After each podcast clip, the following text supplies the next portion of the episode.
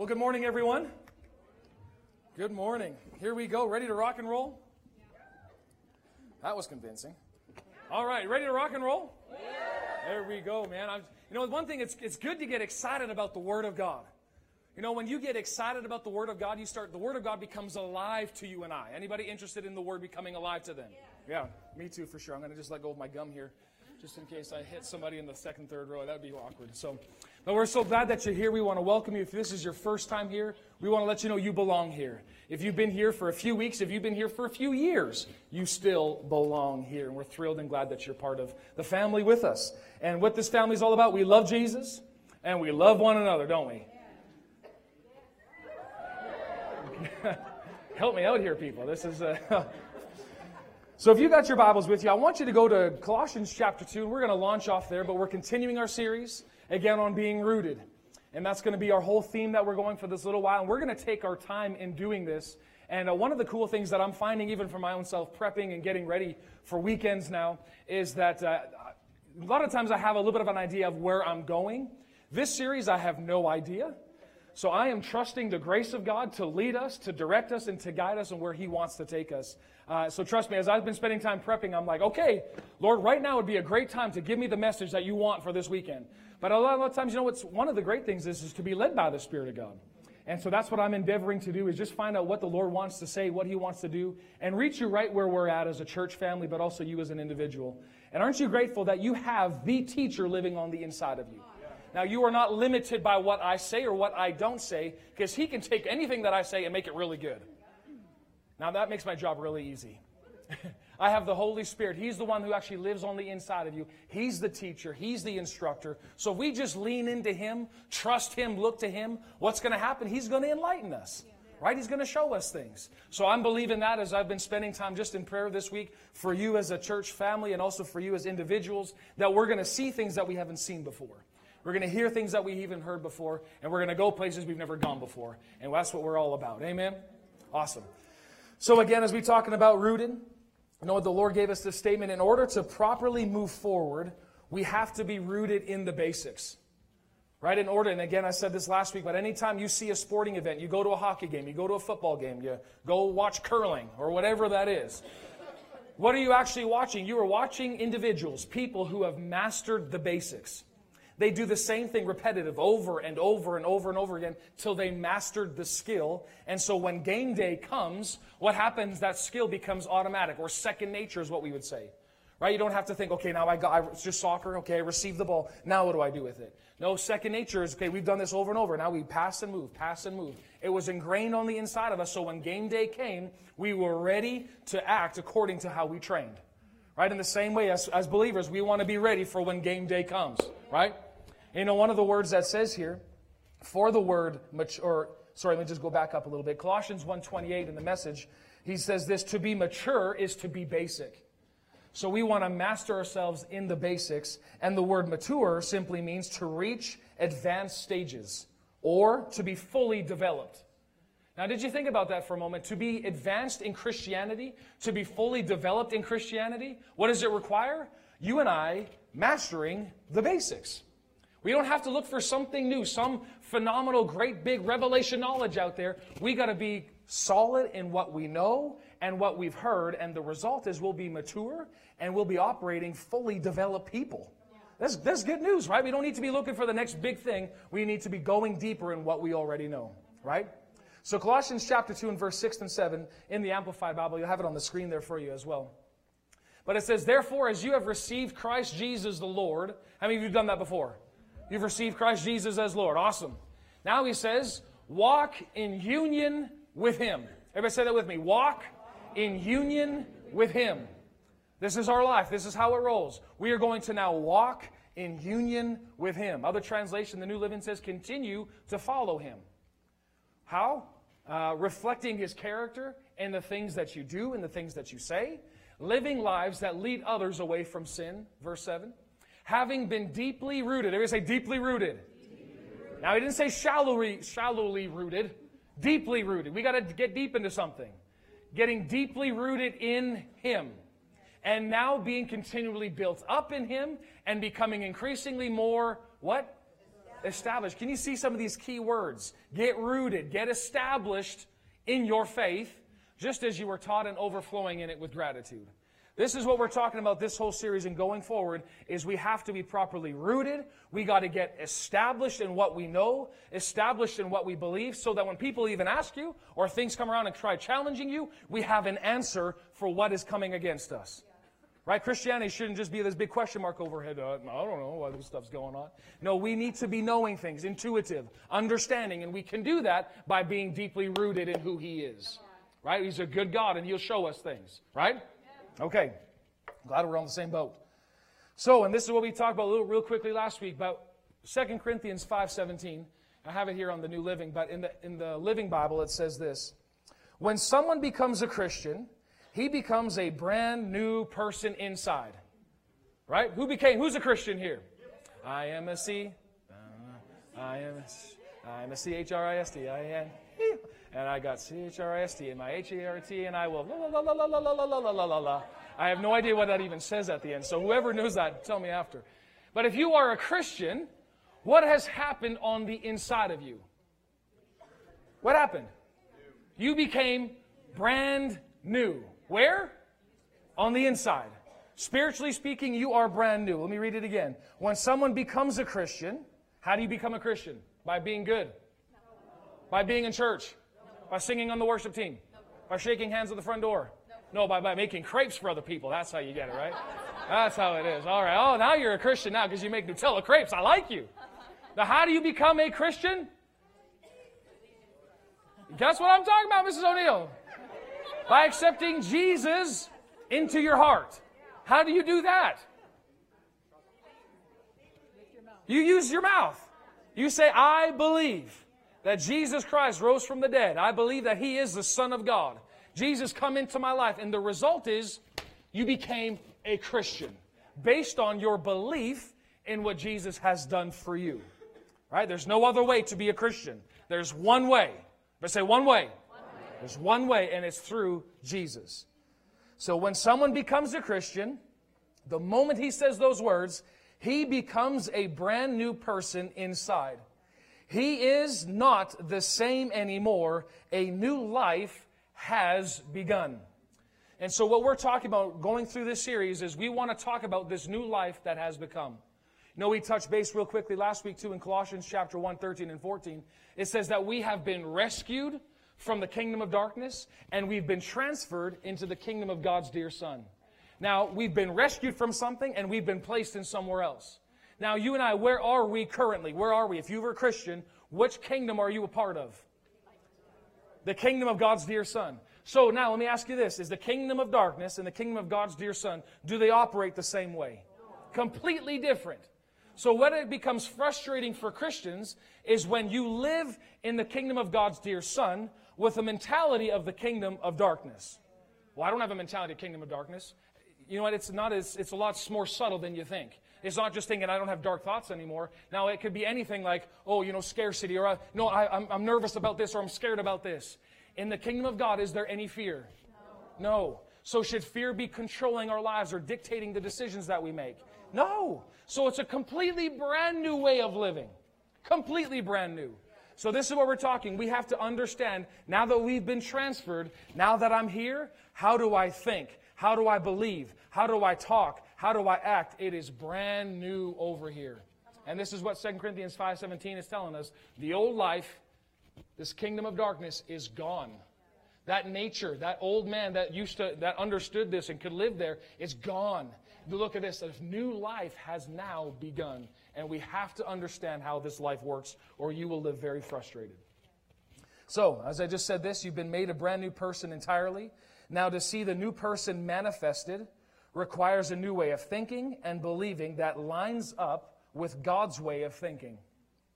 Then, this lining up with God will cause the new you to be seen on the outside. And that's what we're looking for. Is we want what's already happened on the inside of us, not just to remain there. God doesn't just want to hang out on the inside of you and just live there till He comes back. He wants Him to come out so that you can see it, so that other people can see it and go, oh, ah, and now that I see you, I can see Jesus.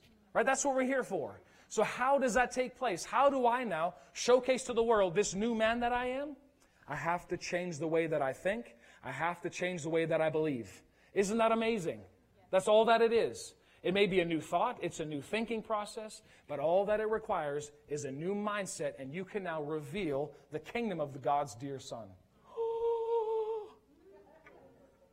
now, it's a lifelong journey. now, let's start this thing, okay?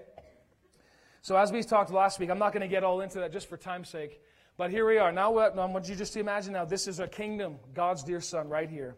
Now, in this kingdom, how it operates, how it functions, is all by grace. You cannot earn anything in this area. It is the grace of God that is for you. Okay? So I know I mentioned last week, you know, I was on this place where I was so focused on, okay, I got to do something in order to receive from God. I have to pray hard enough. I got to, you know, think hard enough. I got to be good, good enough in order to receive the blessings of God. That is eh, wrong. The blessings of God are mine regardless of who I am, what I've done, because I'm in now the kingdom of God's dear Son. This is where I stand. And I want to prove to you a few scriptures. Are you ready? This gets deep, okay? Well, I don't mean deep and like, oh, how are we going to understand this? No, it's so simple, but it's so deep. That's what Jesus was all about.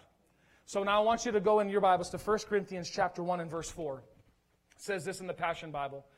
And I use the Passion Bible because it's a good translation. It takes the Aramaic it takes the Hebrew, it takes the Greek, and kind of meshes them together and gives us a really cool, you know, scripture. So in 1 Corinthians 1 4 in the Passion Bible, it says, This is Paul saying, I am always thanking my God for you because he has given you.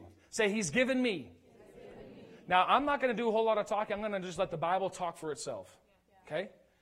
The Word of God has given you free and open access to His grace through your union with Jesus the Messiah.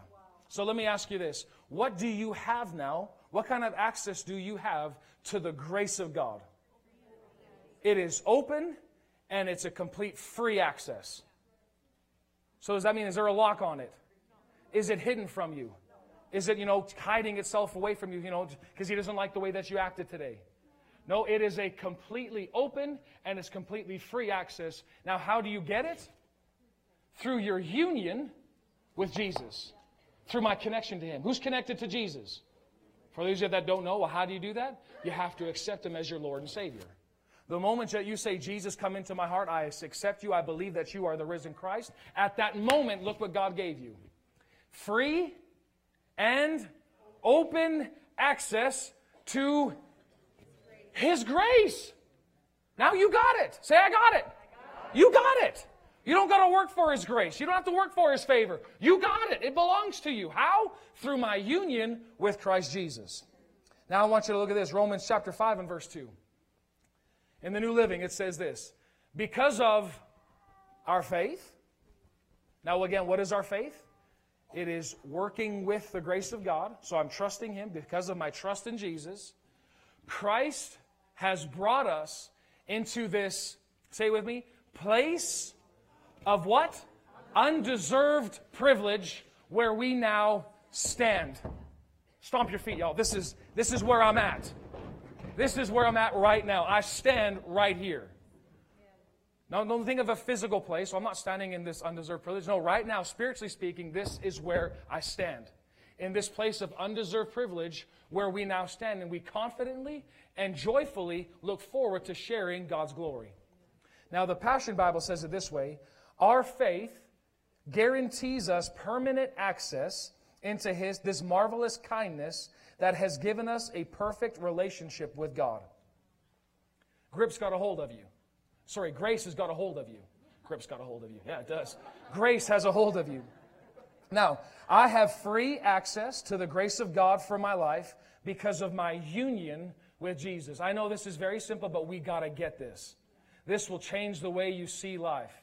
I have complete and total access to the grace of God in my life because of my union with Jesus. And because of my union with Him, I now stand in this place of undeserved privilege. Now, just think about that for a sec. What does that word privilege mean? Special treatment. Right? You hear a lot of these types of things. Oh man, there's special treatments for the white folk, for the black folk, for the native, for the non. It's just everybody's got these. Uh, these people all got special treatment. You know what? As a believer in Jesus, yeah, I got special treatment. Yep. Why? I'm in this place. This is now where I stand. So let's not even talk about race for a moment. If you accept Jesus Christ as your Lord and Savior, you now stand in this place of what? Undeserved privilege. You got privileges. Where do I stand? In undeserved privilege. This is where now I stand. So somebody asks you, where are you right now? I'm in undeserved privilege. This has to be so embedded on the inside of you. You got to see this on the inside. This is now where I stand. When crisis hits me, oh, thank you, Lord. I come and I have undeserved privilege. This is now where I stand. So, what does that do? That's my answer. My answer is I stand here. Why? Because of my faith in Jesus. So, this is my stance. Now, notice this word undeserved. do you earn this? No, it's His kindness extended towards you that puts you in this place. He wanted to put you there, so just accept it. Right? Now, let me go on a little bit further. Ephesians chapter 1 and verse 8. Now, I want you, just before I read this, I want you to see, okay, if I'm standing in this place of undeserved privilege, I want you to see yourself with the grace of God, like you're standing underneath a massive waterfall. Anybody ever been underneath a waterfall? Mm-hmm. No, I mean like bigger than like West Edmonton Mall or something like that. I mean, I'm talking like a, a real waterfall. Yeah? No? Okay. Well, let's just pretend, okay? Just I want you to hear the water crashing down. Everywhere around you, grace is coming at you. It's coming at you from all directions. Why? Because I stand in this place of undeserved privilege. So it's all around me. Then Paul goes on to say in Ephesians chapter 1 verse 8, he says this super abundant grace is already powerfully working in me.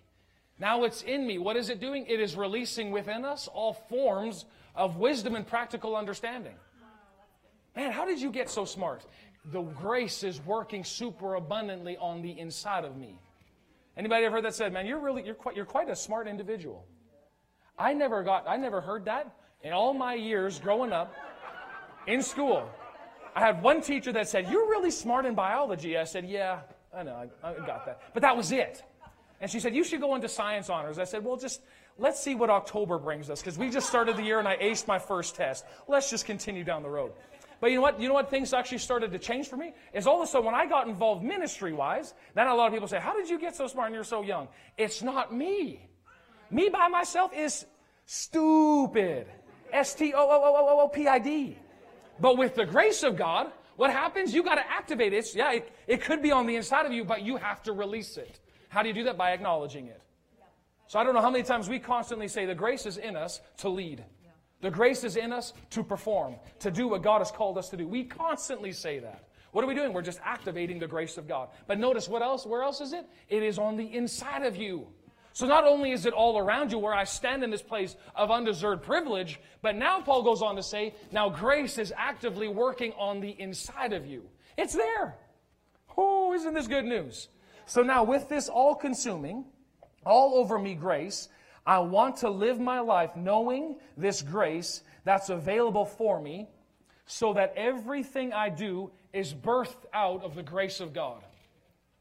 I have to live my life where everything in my life is birthed from grace. Right.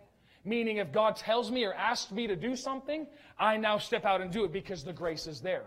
Anybody was ever flustered or had a really hard time trying to perform something or trying to do something, trying to launch out and do this work and it just didn't work? Anybody ever tried doing that before? You know what that was?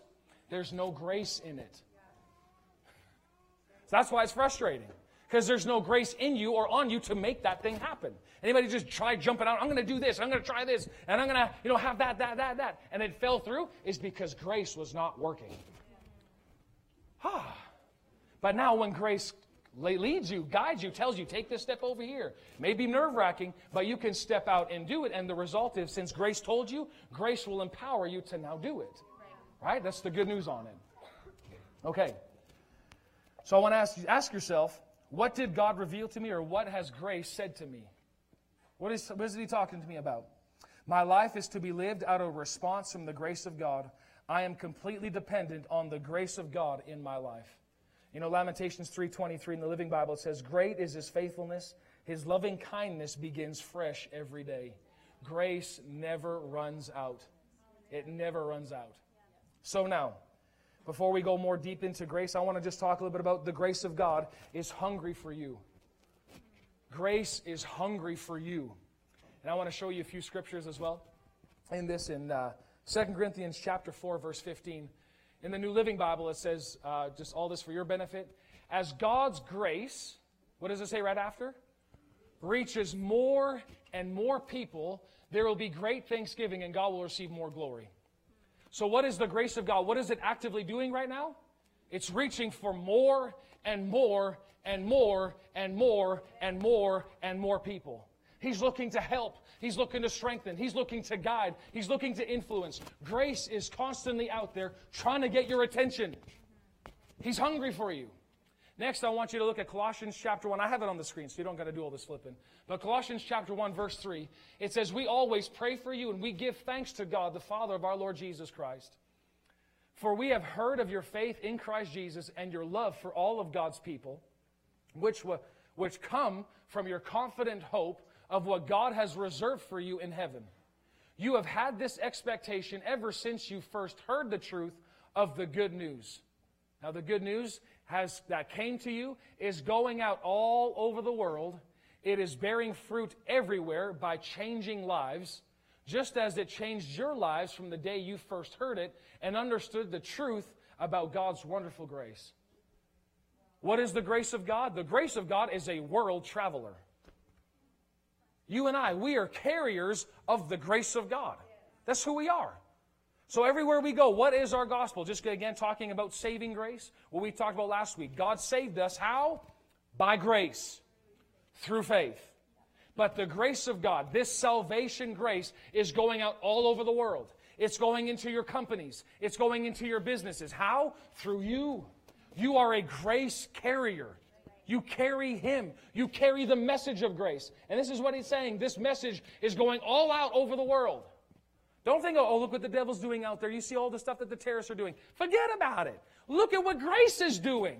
Grace is going out all over the world for just as much as sin abounds, as Bible says, grace does much more abound. The devil is not doing more than God is. God is tremendously moving. Maybe in the behind the scenes, but he is moving constantly because it says right here that the grace of God is going everywhere. Everywhere reaching the darkest Muslim, reaching the most intense Islamic individual. It doesn't matter. Grace is reaching. He longs for people. So don't count anybody out because the grace of God is far more powerful than any kind of sin or devilish work. Grace always wins.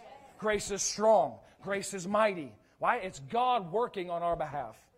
Woo, I like grace. So, grace is satisfied when lives change. When does grace stop? The grace never does stop. It continues to go. But when is he satisfied? Is when a life is changed. And then what happens? Then continual changes take place. So when the lost gets saved, grace wins. When the believer walks free from addiction and lives a holy life, grace wins.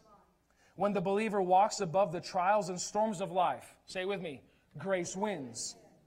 When the believer lives an abundant life and gives to every good work, grace wins. And lastly, when the believer uses the gifts entrusted to him by God to advance the kingdom of God, grace wins. Huh. You are not on your own. Whatever grace tells you to do, he equips you to carry out to the finish. Grace is always work, working for you. So now, let's get into this a little bit. I'm going to just take my time going through this because now grace is so vast.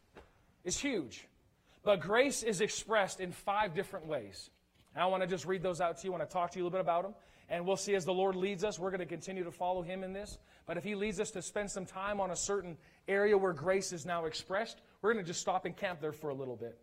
So last week we talked about um, the grace of God being saved for us. Now, before I jump into this, let me just give you a quick definition of what grace is.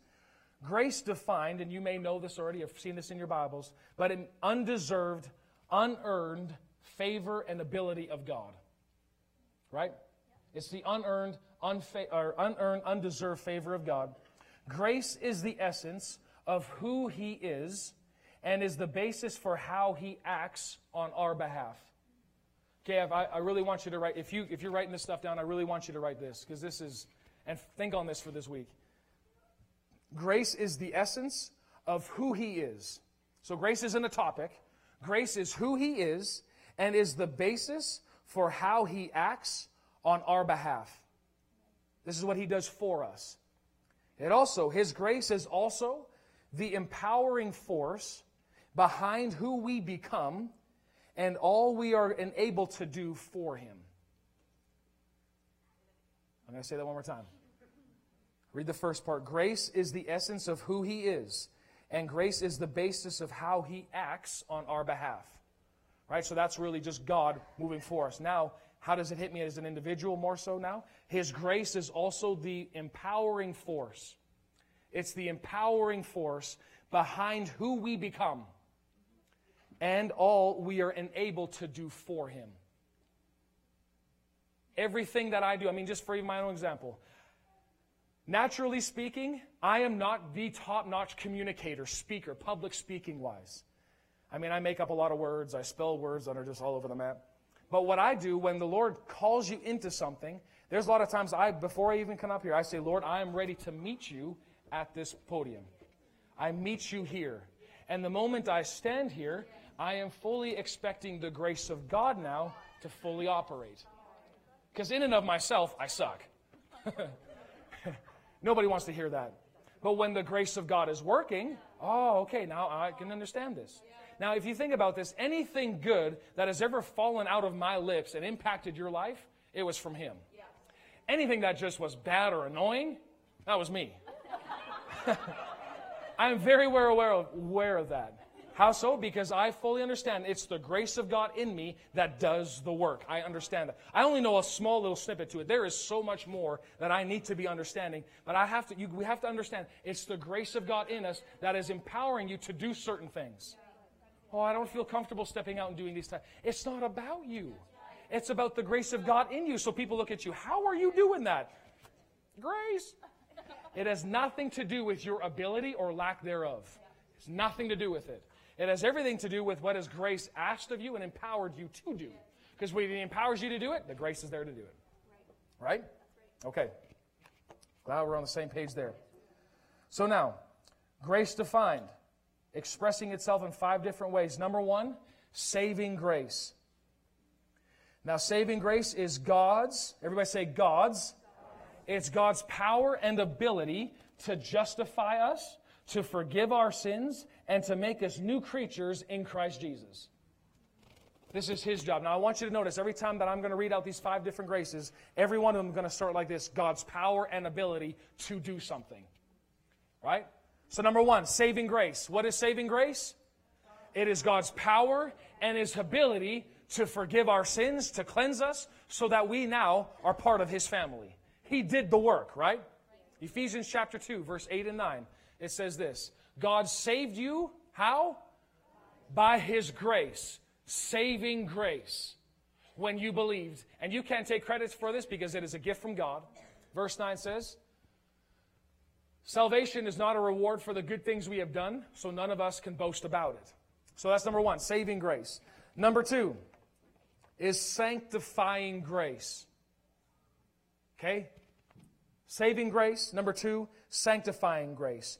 Now, sanctifying grace is God's power and God's ability to purify us and enable us to live holy lives in a corrupt world. Now, we might as well acknowledge the world is dirty. And now, it is easy for believers just to fall into it unless they know something. Unless they know something. Now, what is this? What is sanctifying grace? It's not your power and ability to walk clean. Hear me, people. It's not. It's not about you. Oh, I'm going to stop doing this addiction. I'm going to stop drinking. I'm going to stop swearing. I'm going to stop. I'm going to stop doing all these bad things. It's not about you doing it. Because what happens when you throw yourself in the equation? No grace attached to it. It's not going to work. Right? It says here, God's power and his ability that enables you and I to live a clean and holy life. So just saying, I'm gonna, I'm gonna smart, I'm gonna get my act together, I'm gonna be better. You'll, yeah, you'll last maybe two or three days. But after that willpower is gone, you are now left with your flesh. So there's gotta be something that is stronger than the urges or inclinations of flesh. What is that? Grace. Grace. Say with me, grace. This is your answer. Oh, I'm stuck. I don't know how to get out of this. You need grace. Not somebody just to pray this thing off me. I pray this addiction off me. It's not about that. You need to know the grace of God for you. This is God's power and ability to enable you to walk and live a holy life. And the verse I want to share with you is Titus chapter 2, verse 11 and 12 in the Passion Bible. It says this God's marvelous grace has manifested in person. And who is that? That's Jesus. Right? Grace is a man. It's Jesus. Now, notice this bringing salvation for everyone. Now, what kind of grace is that? That's saving grace, right? Now, this bringing salvation for everyone, look at verse 12 now. Now, saying this same grace, this same grace now teaches us, teaches me how to live each day as we turn our backs on ungodliness and indulgent lifestyles, and it equips us to live self controlled, upright, godly lives in this present age. How are we going to do this? By grace. Oh, I'm just, I, I got this drinking problem. I got this drinking thing. How am I going to get out of it? Grace. Notice it doesn't say condemnation. Grace. Everybody say with me, grace. Grace. Now, we might as well fess up. We all struggle in this area to some degree. I don't act as if, oh, I, oh I'm, I'm perfect. I'm a Christian. No, we all struggle in this. Listen, there is a dark world out there. And listen, I, our flesh is weak. You can't confess my flesh is strong because the Bible said it's weak. my flesh is strong. My flesh is strong. No, the Bible says it's weak, so your flesh is weak. But what's strong on the inside of you? Your spirit is willing, but the flesh is weak. So, what do I need then? I have to be stronger in grace than I have to understand my fleshly desires. I'm not going to spend a whole lot of, we'll probably get there sometime, but this is where it is. If you're struggling in any area, you don't need more gimmies or pick me ups or I got to get, stop doing this, stop doing that. You need to understand God's grace towards you in this area. We all know saving grace. God saved me because He loved me. Well, guess what? He sanctifies you because He loves you. He doesn't want you bound up in that. Right? It hurts. It hurts him. You think you're frustrated and by it. It hurts his heart. Right? He doesn't want to see his kids bound in any kind of way. Anyways, make sense? Okay. The next one is strengthening grace. I say that with me. Strengthening grace. Now, Christianity in weakness should never be in the same sentence. It's weak. Christians, and you know, that's why a lot of people see, oh, Christianity is just a crutch. Yeah, for wimps it is. But when you understand grace, you are now more than a conqueror. Right? So strengthening grace. What is strengthening grace? It is God's power and ability to energize and inspire us to live victoriously, to reign over the challenges and circumstances of life.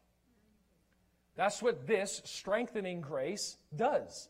So we need to acknowledge the first things is that right off the bat, it says that you will face trials and tribulations in this world. Why is that? Because God's trying to teach you something? Absolutely not. God is not the author of trials and tribulations for you. He never designed them. He never created them. Oh, well, you got, how is he going to teach us? He teaches us through his word and he teaches us through his spirit. So strengthening grace. So when these trials and things come at you, what does God want to do? He wants to empower you through His grace to be more of a conqueror and rise above it. So it has even effect on you. So that, again, people can look at you and go, How did you do that? How did you survive this? It's through the grace of God. Isn't that awesome? Okay, let me give you a verse. Romans chapter 5 and verse 17. In the Passion Bible again, it says, Death once held us in its grip. It held us there. And by the blunder of one man, talking Adam, death reigned as king over humanity. He's, he's painting a picture, right? Death is the boss here now. Everybody say, but now, but now, how much more are we, oh, how much more are we held in the grip of grace and continue what? Reigning, wow. As kings in life. This is God's desire for you is to reign as a king in life. How is he going to do that? Through grace. Remember, we're all talking about being in this area. You're in the kingdom of God's dear son. This is how it all operates. All here. So if you're like, how am I going to beat this? This how am I going to beat this circumstance? This thing coming against me. I'm going to do it through grace. Reigning as kings in life, enjoying our regal freedom through the gift of the perfect righteousness in the one and only Jesus the Messiah. This is God's desire. So Christianity and weakness should never be in the same sentence. Oh, I'm just such a wimp. Oh, I'm just so weak. Have you ever seen a scripture in that? Show me a scripture that says Christians ought to be weak. Nowhere is that. Who are we? We are here to occupy the earth till Jesus comes back. What does that mean? We is the boss. We call the shots. We're the ones that are ruling and reigning in this life. Let me just remind you again the devil. Who is he again? What was he created as?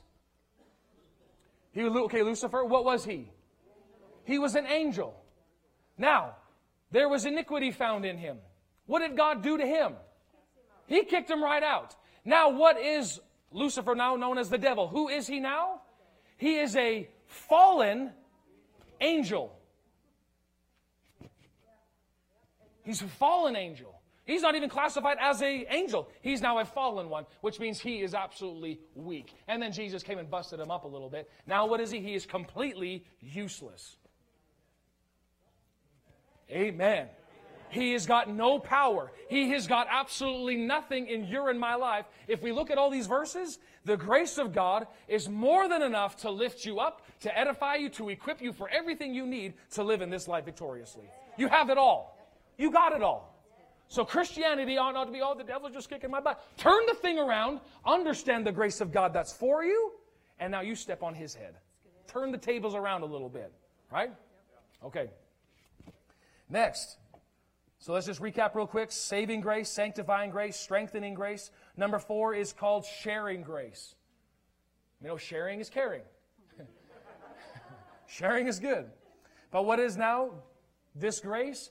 It is God's power and ability to meet our needs and to take joy in giving to others.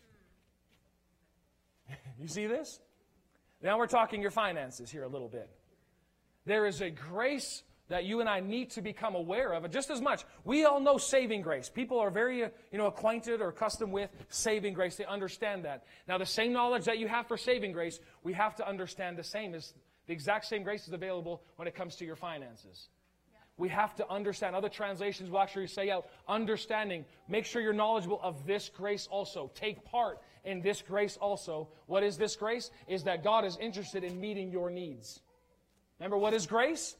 It is His un- unearned, undeserved favor of God towards you. What does He want to do? He wants to take care of all of your needs and at the same time use you to be a giver to other people. Let me just show you this 2 Corinthians chapter 9 and verse 8. This is an exciting one when you get it.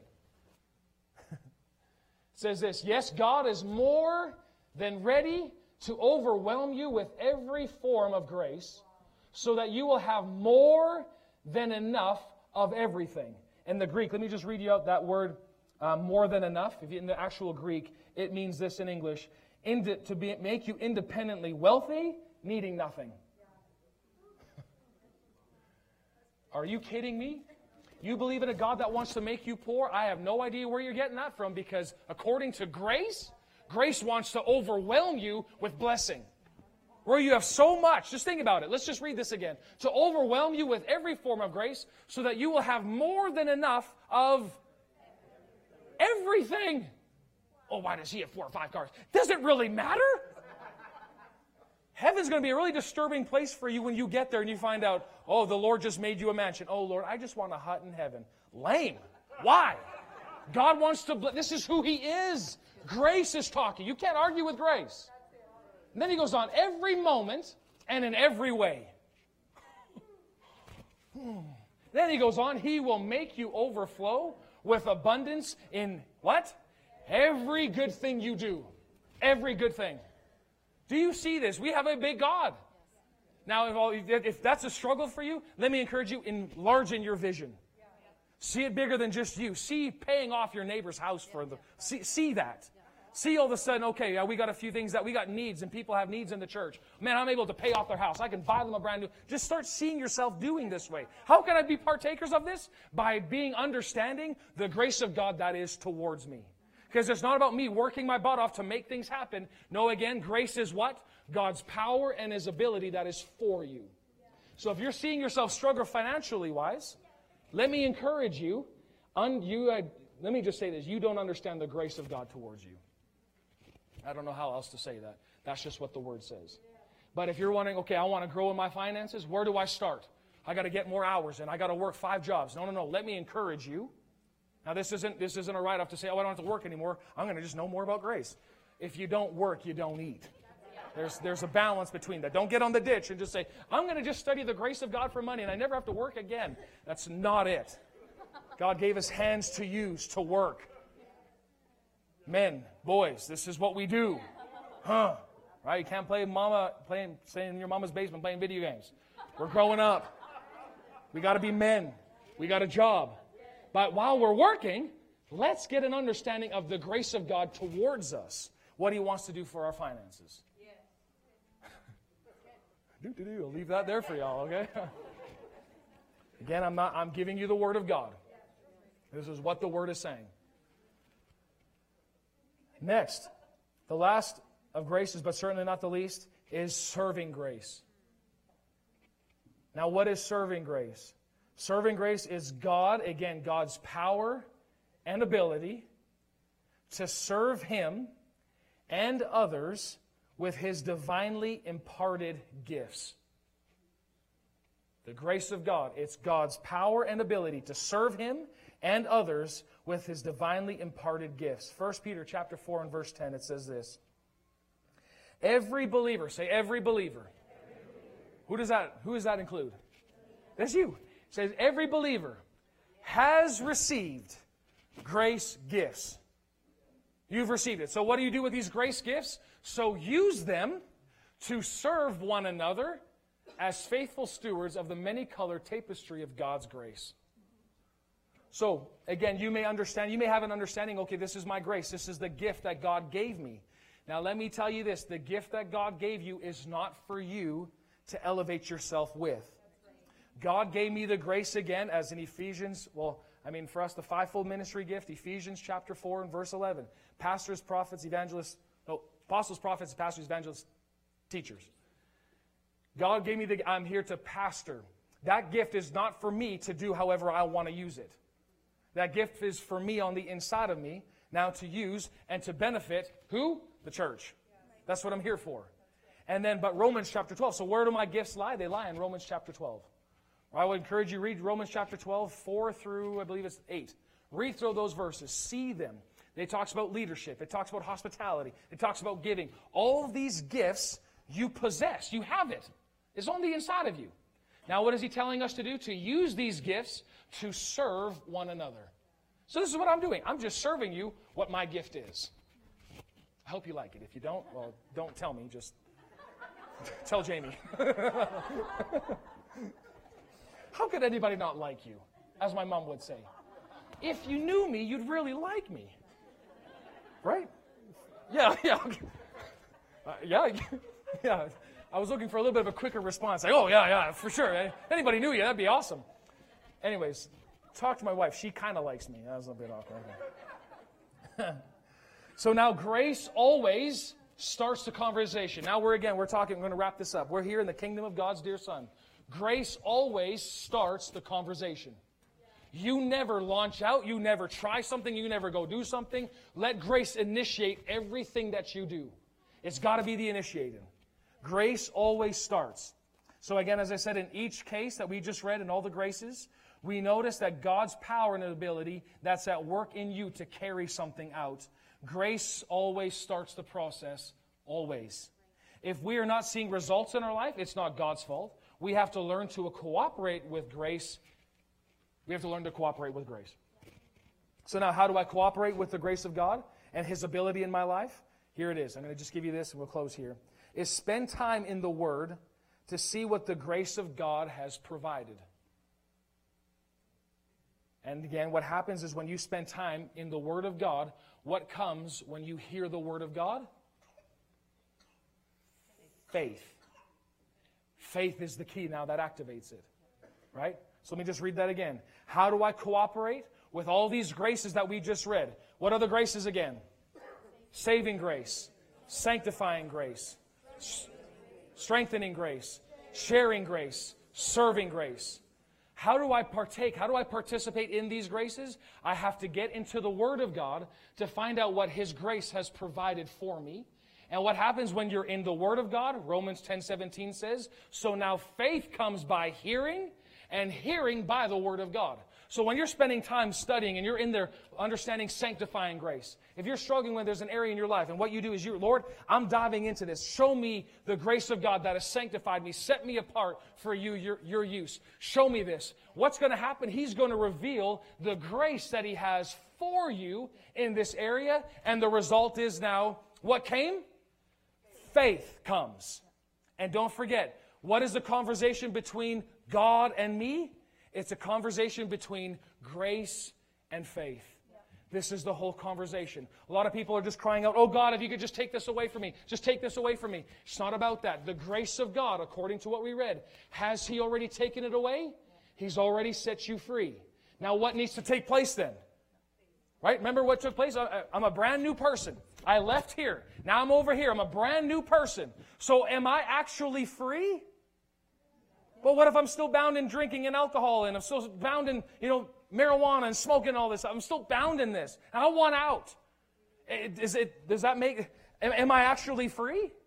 Yes, I am. Because I've been transferred. I'm a brand new person. So now how do I see what's on the inside of me come out? I need to have a mind adjustment. What does that come? From spending time in the Word of God, letting God impart to you His grace. When grace comes and you see it, ding, ding, ding, ding, faith comes, and now what do I do? I cooperate with the grace of God, and I can freely say, I am free from this. That's again, that's the whole conversation. So, how do I have a conversation with God? It's grace, faith. Faith is simply, I believe what He said. That's all that it is. Faith is a response to what grace does, right?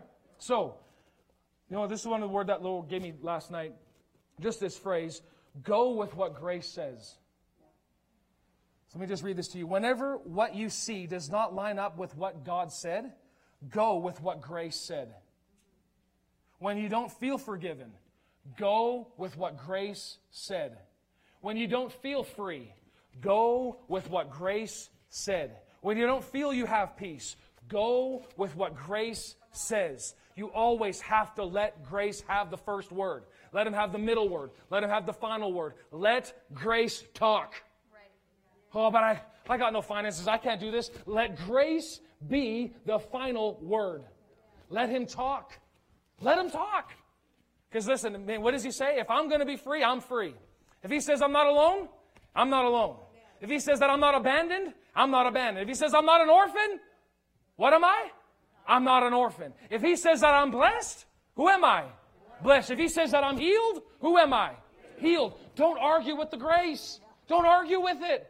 Grace is speaking, and what grace says always wins. Amen? Can we acknowledge that this morning? So, what we did is, again, I'm just laying a quick foundation for all these different types of graces that are available to you and I. And think about it for a sec. Yeah, it's great. Okay, I got some knowledge on this, but I want you just to take this, absorb this, and notice these are the graces that God has made available to me for living. Saving grace. Aren't you thankful that God saved you by His grace? Aren't you thankful for that? Now, aren't you thankful now that if oh, that may be bound, that He actually has now sanctifying grace to help you? Now, notice this, it's not stop doing that. People have this image of God. You better clean up your act or else. Sanctifying grace. I want you just to see how gentle, how kind He is. What causes people to change the way they live is seeing the kindness of God. What is kindness? It's His grace. It's His grace. When you see His sanctifying grace is here to help you, to help you win in life, to help you live blessed, to help you give blessed, to help you serve the gift that you have, to help you get over, you know, maybe some fears or insecurities that you may have. He wants to help you rise above that. So again, we're talking about all these things in order, so because in order to properly move forward, we have to be rooted in some of these basics. I have to know the grace of God that is for me, that is in me to do all the things that He asked me to do. Amen. Awesome. Can we just stand up? Let's just worship the Lord for a moment.